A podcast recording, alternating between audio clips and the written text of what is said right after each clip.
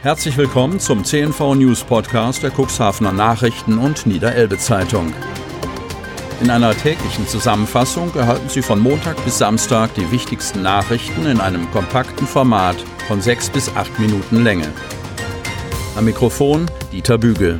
Freitag, 30. Oktober 2020. Bevor es gleich losgeht mit den News, präsentieren wir Ihnen in eigener Sache einen kurzen Werbebeitrag. Hey du. Wer, ich? Ja du, komm her. Ich hab da was für dich. Was? So günstig? Psst. So günstig? Genau. Die besten Deals finden vor Ort statt. Exklusive Rabattangebote für Cuxhaven und umzu. Auf deinem Smartphone immer dabei. Jetzt neu. deich-deals.de Aus für Cuxhavener Weihnachtsmarkt scheint unausweichlich. Cuxhaven. Anfang der Woche hatte sich Christian Marinello, Veranstalter des Cuxhavener Weihnachtsmarktes, mit Schaustellern beraten. Kann es einen Markt in diesem Jahr geben? Nach dem nun beschlossenen Shutdown für November scheint dies unmöglich. Nach dem am Mittwoch beschlossenen Shutdown, der ab Montag bundesweit bis Ende November in Kraft tritt, scheint die Veranstaltung von Weihnachtsmärkten in weite Ferne gerückt zu sein. Aus meiner Sicht kann man es gesellschaftlich nicht vertreten, jetzt noch einen Weihnachtsmarkt zu veranstalten, sagt Christian Marinello. Eine endgültige Absage des Weihnachtsmarktes möchte Christian Marinello aber noch nicht verkünden, sondern zunächst eine klare Ansage des Gesundheitsamtes abwarten. Corona erwischt die Altenheime. Kreis Cuxhaven. Die Zahl der Corona-Neuinfektionen im Landkreis Cuxhaven steigt auch am Donnerstag rasant. 28 Neuinfektionen meldet die Behörde. Die Kontaktverfolgung wird zur Herausforderung. Auf eine Maskenpflicht im Freien verzichtet der Landkreis vorerst. Insgesamt sind aktuell 153 Menschen akut infiziert. Die Quote der Neuinfektion pro 100.000 Einwohner liegt bei 67,66. In der Stadt Cuxhaven sind neun neue Fälle hinzugekommen. Zwei davon gelten als geheilt. In der Samtgemeinde Landhadeln gibt es acht neue Fälle. In Hagen im Bremischen, Hemmoor und der Wurster Nordseeküste ist jeweils ein Fall dazugekommen. In Geestland und Lockstedt jeweils zwei, in der Gemeinde Schiffdorf vier. Die Lage ist im Vergleich zum Frühjahr diffus. Klar abgrenzbare Cluster sind nicht vorhanden. Momentan sind vorwiegend jüngere Menschen infiziert, erläutert Landrat Kai-Uwe Bielefeld. Dennoch sind jetzt nach und nach auch wieder vermehrt Alten- und Pflegeeinrichtungen betroffen. Deren Bewohnerinnen und Bewohner gilt es natürlich als vulnerable Gruppe besonders zu schützen.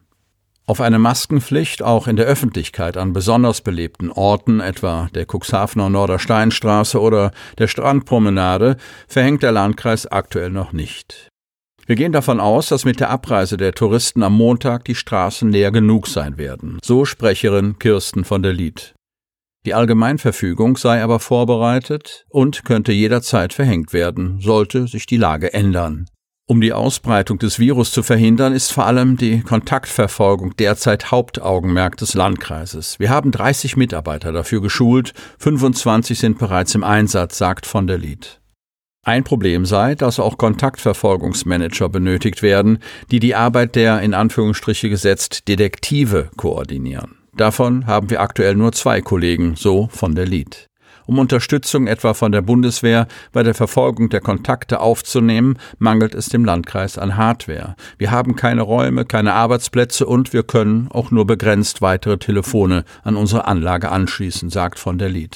Denn die sei 20 Jahre alt und müsste eigentlich dringend erneuert werden. Landrat Bielefeld zur Corona-Lage. Kreis Cuxhaven. Lange haben die Menschen im Landkreis Cuxhaven gehofft, sie würden von einem Shutdown verschont bleiben. Doch seit Mittwochabend ist klar, die zweite intensive Ausnahmesituation kommt schon ab Montag. Dann heißt es, so wenig Kontakte zu Menschen wie möglich, solange diese nicht im eigenen Haushalt wohnen. Besonders die touristischen Regionen trifft es schwer. Das wird eine schwere Prüfung, da die Betriebe schon im ersten Durchgang Federn gelassen haben, fasst Bielefeld zusammen. Ich persönlich bin auch der Meinung, dass man da viele Fragen stellen kann, weil gerade in der Gastronomie durch die Hygienekonzepte und durch die sorgfältige Vorbereitung eine hohe Sicherheit vorhanden ist. Dass die Bundesregierung 75 Prozent der finanziellen Ausfälle kompensieren will, hält Bielefeld für ein wichtiges Signal. Ohne diese Hilfen ist ein großes Sterben der Betriebe kaum abzuwenden. Touristen würden häufig als Quelle der hohen Infektionszahlen genannt. Bielefeld widerspricht. Zum Glück hat sich über den Sommer gezeigt, dass durch den Tourismus keine nennenswerten Probleme entstanden sind. Wir leben von dem Tourismus und deswegen müssen wir auch mit unseren Gästen klar und deutlich darüber sprechen, was geht und was nicht geht. Die Nachverfolgung der Infektionsketten ist von zentraler Bedeutung, betont der Landrat. Die Personalressourcen seien vor allem in diesen Bereich geflossen. Wir legen im Gesundheitsamt und beim Landkreis Cuxhaven im Moment alle Kräfte und Möglichkeiten auf die Nachverfolgung der Kontakte. Bei der Kontrolle sollen Ordnungsamt und Polizei unterstützen. Ich glaube aber, dass der wesentlichere Erfolgsfaktor für die Unterbrechung der Infektionsketten nicht unbedingt in repressiven Maßnahmen liegt, sondern darin, dass man den Menschen deutlich macht, dass sie selber ganz entscheidend dazu beitragen können, dieses Thema in den Griff zu bekommen. Schlick sorgt weiter für Ärger. Kreis Cuxhaven. Seit Jahren kippen die Hamburger den Schlamm, den sie aus der Elbe holen, damit die Containerriesen ihren Welthafen überhaupt erreichen können, in die Elbmündung. Der Hafenschlick sei schuld daran, dass sich vor Cuxhaven ein unheimlicher Schlamm über das Watt gelegt habe, glauben viele. Falsch, stellt Andreas Lesch, Amtsleiter beim Kreis, jetzt im Umweltausschuss fest. Es handele sich anscheinend eher um eine Langzeitwirkung des Leitdammbaus. Nach Erkenntnissen des Arbeitskreises Schlick, der sich seit vier Jahren mit dem Thema beschäftigt, sei nicht die Verklappung die Ursache dafür, dass das Watt vor Cuxhaven immer schlammiger wird. Ein Gutachten aus Juni 2019, an dem Experten der Forschungsstelle Küste des Niedersächsischen Landesbetriebs für Wasserwirtschaft und Küstenschutz sowie der Bundesanstalt für Wasserbau mitgearbeitet hätten, bestätigt das. Stattdessen sei der schlickige Watt vor Dunen vor allem eine Langzeitfolge des Leitdamms, der bis in die 70er Jahre hinein an der Elbmündung errichtet wurde. Mit dem zehn Kilometer langen Damm wollten die Hafenbauer damals die Fahrrinne für die größer werdenden Schiffe sichern. Otterndorfer Klinik als Gesundheitszentrum. Otterndorf. Die ersten Veränderungen stehen kurz bevor, weitere sollen folgen und den Standort sichern. Ab 1. November gehört die Otterndorfer Klinik nicht mehr zu Capio und damit zum Weltkonzern Ramsay, sondern ist Teil eines neuen, überschaubaren Klinikkonstruktes. Gemeinsam unter einem Dach verbunden ist Otterndorf künftig mit den Krankenhäusern Dannenberg und Bad Brückenau. Die 280 Mitarbeiterinnen und Mitarbeiter werden sich an kein neues Gesicht an der Spitze ihrer Verwaltung gewöhnen müssen.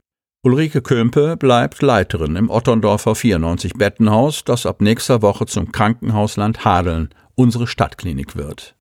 Kömpe arbeitet seit Jahresbeginn in Otterndorf. Ihr erklärtes Ziel Erhalt einer heimatnahen Gesundheitsversorgung zum Wohl der Patienten. Medizinisch vermeldet die Verwaltungsdirektorin aktuell das Ende eines Engpasses. Ab 1. Januar haben wir wieder einen Chefarzt der Inneren. Neben der Grund- und Regelversorgung machten Leuchttürme wie Wirbelsäule, Geriatrie, Diabetes und die Behandlung chronischer Erkrankungen das Krankenhaus zusätzlich attraktiv, findet die Klinikchefin.